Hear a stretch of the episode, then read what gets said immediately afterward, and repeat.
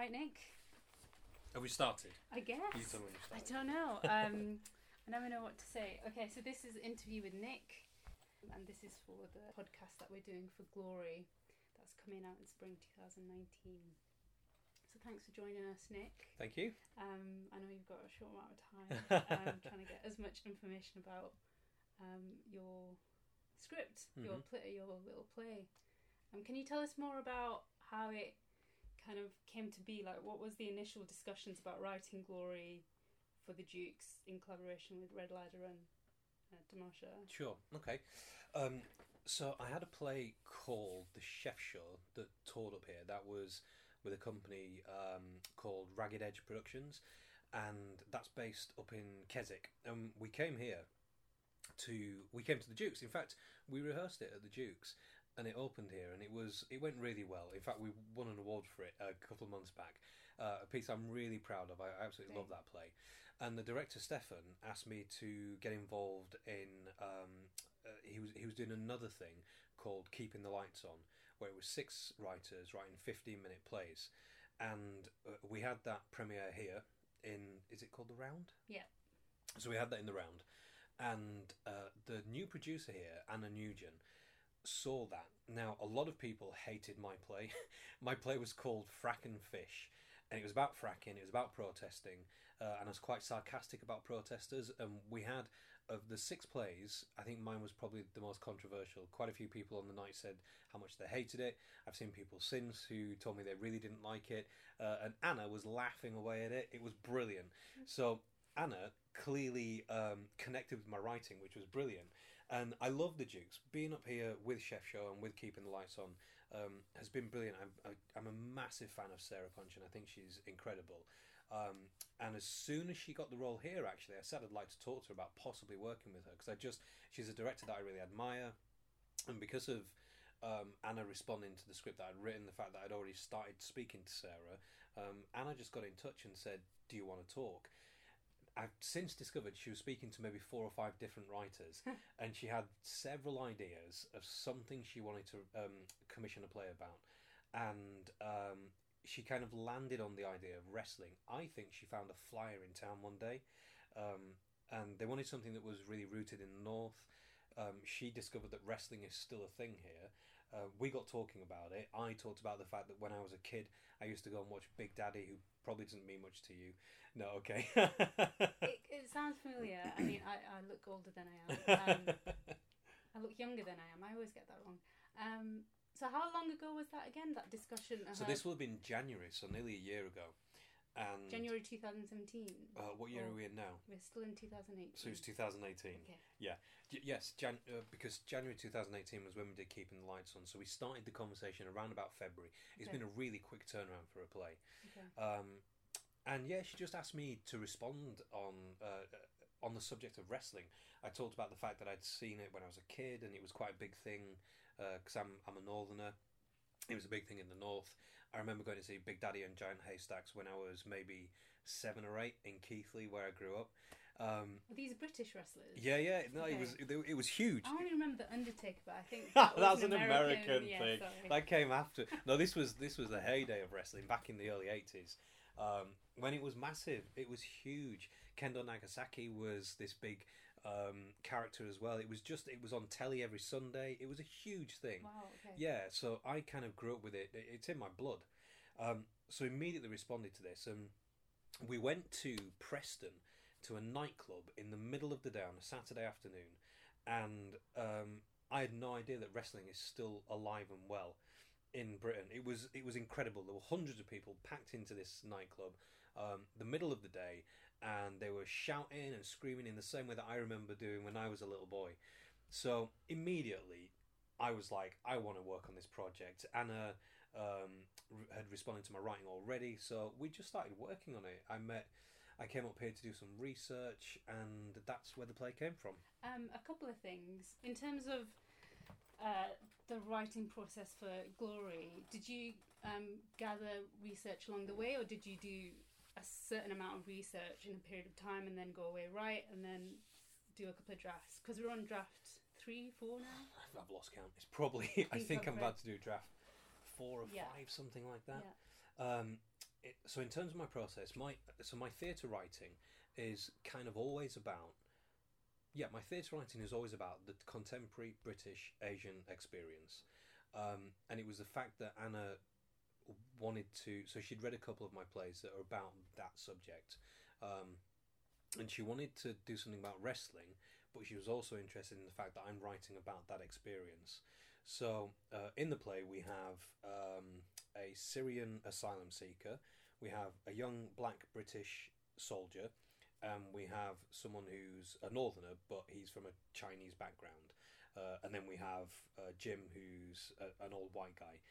Um, so what what I did was come and I came up to Lancaster and I met quite a few refugees and asylum seekers. I spoke to them about about their experience because um, I could I think I can quite easily write the British Chinese character because being mixed race, I'm half Bangladeshi, half English. Um, I kind of relate to a lot of the stuff that goes on in in his uh, the character called Dan in his life. But in terms of the asylum seekers and the refugees, we wanted to have authenticity. So I came up here and met quite a few people. Um, I spent a long time. God, we spent two days interviewing wrestlers, and we went to a boxing gym near Morecambe. Um, and yeah, we just met these incredible characters. So did a lot of the research, and then it was a case of going away, working out what the story was, and allowing. Uh, so the research was about meeting the people who were going to inform the characters Right. that would appear in the play.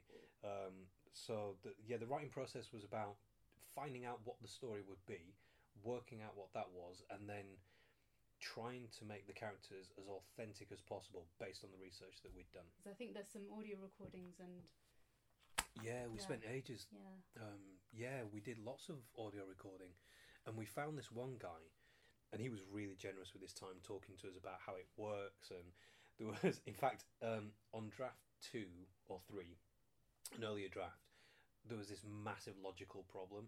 So I'd I'd fudged something, and um, one of the actors who was involved in the workshop pointed out that what I'd written wasn't possible and me and the director Rod were like, "Oh no, it's fine, it's fine." And then I spoke to this guy, and he said, "Yeah, no, that wouldn't happen." So it, com- it at first I was worried it was going to completely change the play, um, but actually we just he really helped us find find a um, a logical solution to the problem. Um, so yeah, there's there's lo- it's been really interesting talking to people about wrestling and about what it is these days and how how the business runs, how it's an industry. Yeah, it was cool. You, I think you'll enjoy listening to the audio.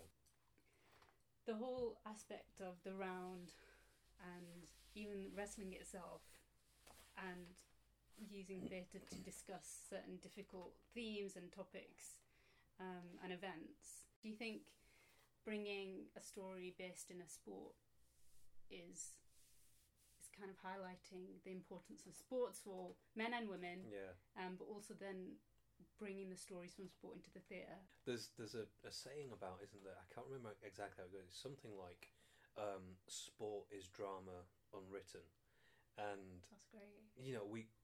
I don't know about you, but I grew up watching lots of sports movies. Uh, White Man Can't Jump was a huge influence on me. It came out when I was about fifteen or sixteen, um, and I, despite the fact that I'm only five foot five, I had trials for England as a basketball player. I got really into basketball, um, kind of directly as a result of White Man Can't Jump. And I think sport is an incredible metaphor for life. And actually, I know that's, that sounds really pretentious, uh, but when Anna and I first started talking about the idea of wrestling, we talked a lot about how the characters that we create will be wrestling with things in their lives. So, um, you know, a, a Syrian refugee is wrestling with being in a new land. Um, ben is wrestling with, well, we've discovered um, he's wrestling with PTSD, so he's come back from war and he's really damaged. And Dan is wrestling. I love Dan. I think Dan's a great character. Uh, Dan is wrestling with what it means to be British and Asian and where he fits in the world. So I think specifically, and Anna's a genius for coming up with it. Um, specifically, the wrestling ring is such a beautiful metaphor. You have these these three young men who and Jim, they're all in this ring wrestling with something, and it's it's yeah, it's just a really obvious thing. And I think sport on I think sport on stage can look really naff. We've got a, an incredible fight director, and I think he's going to make it look amazing. and I think um, what you have to do when what you have to do when you're writing something that has sport within it is be true to the story, um, and then find a way. Frankly, it's not my it's not my problem. It's uh, the director and the fight director's problem. Uh, find a way to make sure that the the sport, the sporting side of it doesn't look naff, and I don't think it will. From the tiny bits of uh, working with Kevin that I've seen, I think the sport's going to look amazing. I'd written wrestling like an actual sport, as opposed to Like what Sammy talks about. Exactly. Yeah. So uh, Sammy is a Syrian refugee who does uh, what you call Greco-Roman wrestling, which is a real fight. Mm. This is, you see, the wrestling community will get very angry at some of this, but it's a bit like performance art. You know who's going to win, you know who's going to lose. That's been decided, um, and there's a lot of improvisation that goes on. But there's also quite a lot of well, there's a huge amount of training that goes on, um, where the wrestlers work out exactly what moves they're going to be doing. So, but and I think it says it in the play when you hit the mat, that feels real. People break limbs really easily when they're doing this kind of wrestling. So it's still a sport. There is performance in there. It's not the same as Greco-Roman wrestling, so you're not actually battling with each other. Um, but at the same time, you kind of are, and yeah, it's a it's a very complicated thing So that you have to get right. decide who wins? The promoter decides. So the promoter says, um, "You're the babyface. You're going to win. Uh, you're the heel." And uh, I think there are some cases where you just have to. They just have to kind of make it up. They go into the ring and they improvise. They know that at this point, this person is going to lose, um, and this person, and you know, there's always the jeopardy. You think the hero's going to lose, and then he, he recovers at the end and he wins. And um, but it, it it does seem that the promoters are the ones that are in charge, and they they kind of have their stable of wrestlers, and and they know who's going to do what. Did you meet some promoters? Yeah, um, yeah, yeah, we met- research? We met one guy who's a wrestler and a promoter, and he told us, oh, he told us the most amazing story. He told us about this massive fallout that had happened, where someone thought, so this promoter thought someone was disrespecting him, or, or there was some kind of, it was like a soap opera. It was unbelievable, and this thing had played out over two years, and it, so it's called the story. And what often will happen is at the beginning of the year, the promoter, this guy particularly who is also a wrestler, will work out the story of who he's going to be fighting in a year's time, and they begin the story. So they'll go into the ring, and maybe uh, uh, you know, no, the the Undertaker will win that day. But what the audience don't know is that the story is that the Undertaker wins that day, and then he might win the next fight that they have. But it's part of a bigger se- uh, season. It's a bigger arc, a bigger story that's going to play out over the coming months, and in this one particular case, two years. Mm. It's yeah, it's an incredible thing. How has this play pushed you compared to your previous plays? Like, have you, um, did you consider saying, right, I want to, I want to push myself in this way, or has it just pushed you in general over the process of writing the play? the script has a lot of stuff that I've been writing about um, and brought it all together. So the contemporary British Asian experience is very much in there.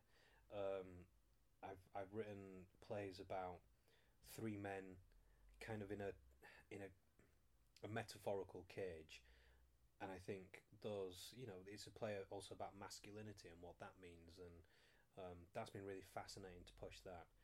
And just to have the opportunity to write something it's probably you know I've, I've been really fortunate. I've written some lovely things.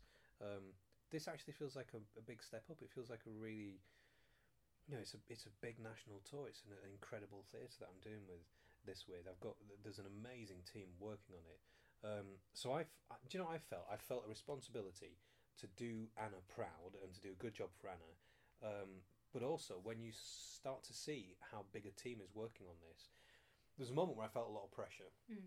There's a moment when um, I think maybe during the workshop, and I suddenly realised how many people were working on this. Um, oh no, it was when I went to the photo shoot, and there was a team of like five people, six people in this room. Someone who's amazing at marketing, someone who's an incredible photographer, someone who's an amazing art director, and I suddenly thought, oh my god, they're all here because of this thing that I sat in my bedroom and wrote. I've got a little office in the back bedroom. Um, and and that felt in, initially it's a bit daunting, and then I just felt hugely privileged and excited. And you know, I've I've been writing a, a while now.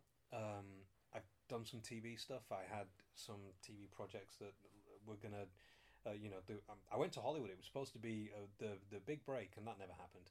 Um, so it feels like it feels like a, a nice step on um, my career progression.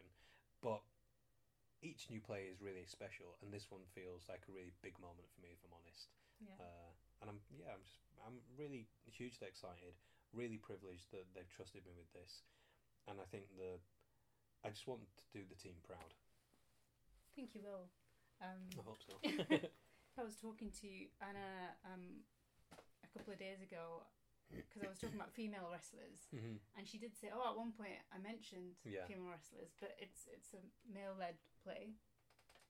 Um, and I was just wondering if you can talk a bit about the conversation, maybe that if you had that conversation with Anna Yeah, yeah. about female wrestlers, um, but it being decided that it was going to be men, um, and then also talking about these spaces that men go to, like gyms, um, and kind of the importance of these spaces too, and how we can try and make theatre a space for men to talk about certain things and you know and, and make it aware. Because I, I, I understand that men find it hard to talk about certain things. I, I grew up with four older brothers. Right. Okay. um, and you know mental health in men is something that is being spoken about these days. So if you can i don't know elaborate on that in some way. Yeah, I think I think there's a huge responsibility as uh, I don't, I don't like the phrase, but as a BAME writer, Hmm. um, th- there's a responsibility. I feel a responsibility to write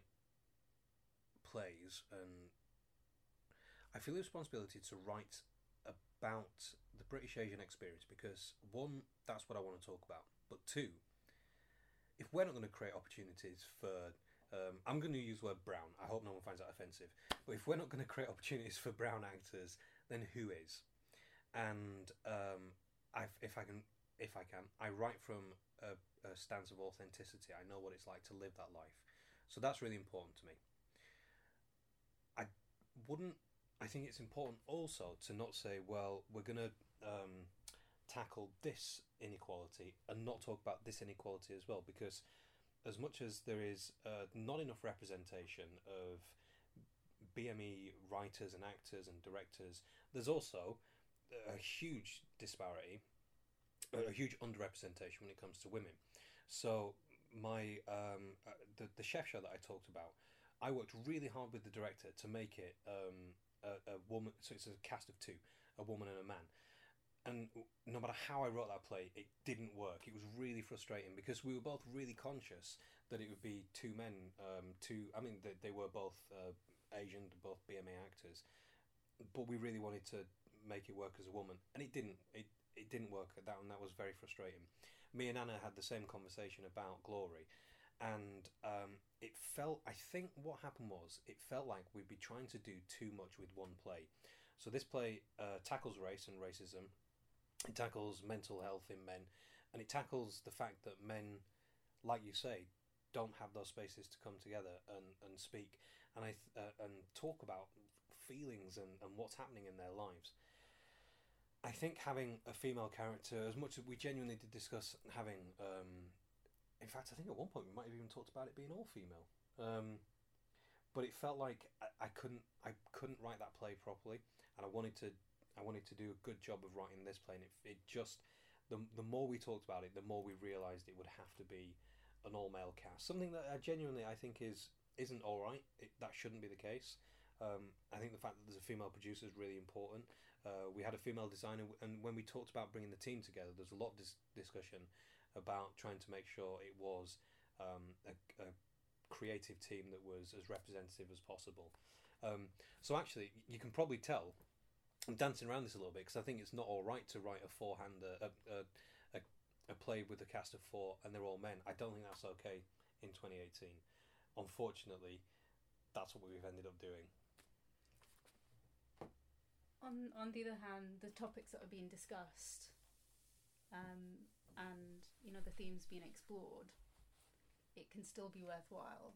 Um, so it's not all. Uh, No, Yeah, absolutely. yeah. I, I hope so. And it's not, you know, it's not one writer's or one director's or one producer's job to fix all the inequality. Everyone has to take responsibility for that. But actually, when you get into a position where you've been commissioned to write plays or you're producing plays, um, I think I think it's incumbent on us to have that in our minds. Because let's face it, we've had over hundred years of people just making plays and not even giving that a second thought. Um, so now that we are in these positions, I think I genuinely think it's really important that we do. We're at least conscious of it because there's been a lot of unconscious bias for a very long time. Yeah, and um, Anna's also reflected the same kind of comments about Really? actively um, kind of hiring a diverse crew and so on. So Yeah. it's, it's got to give her credit on yourself.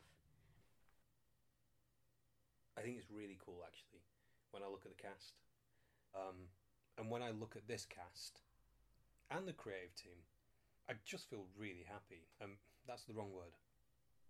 I feel really proud of the work that Anna has done, and you know that that we've done together as well. To when you look at the pictures, when you look at the cast, we have four actors and one of them's white, and that's really cool.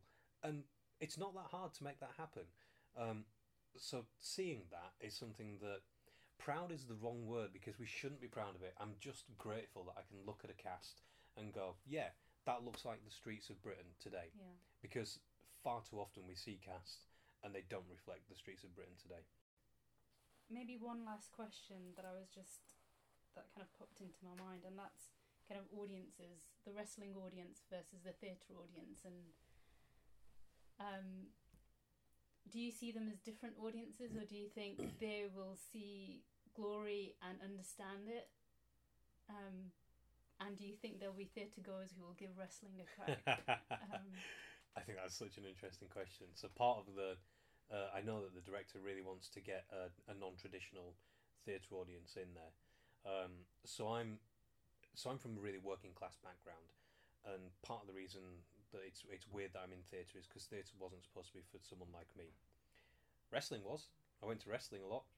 Um, so I used to go to Butlins every year. When I was a little boy, we went to Skegness and we went to Butlins. That was our holiday. And in Butlins at Skegness, there's a theatre. It's called the Gaiety Theatre, and you could go there for free every night. And that's where I really got my love of theatre. So I saw the kind of theatre that was um, kind of. I saw the kind of theatre that was made for people like me. People like me being, well, actually, in, in Skegness and Butlins, white working class.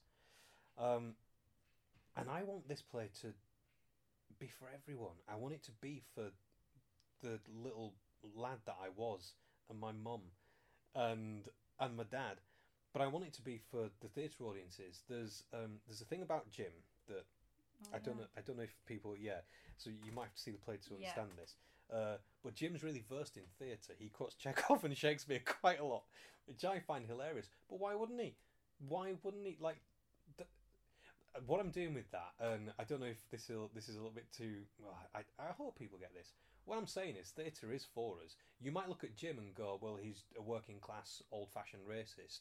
Um, that doesn't mean he shouldn't know Shakespeare and Chekhov. And I, I love, I love the fact that he quotes. I love the fact that he quotes classic theatre because it's why not? Why shouldn't it be for? It's my way of saying. Um, I was always told it wasn't for me. Now that I discovered it, I really like it, and I'm allowed to like it. I'm allowed to like Shakespeare, even though I'm from my background. I think it's always that. Um, it's not an awareness. It's that realization. Going, wait, where has this been? Like, of course we're allowed here. um, this is a space we can take up Yeah. here. Absolutely, Um, and it's this perception. I think that needs to get knocked down absolutely. um, or wrestled. Wrestled with. See what you did.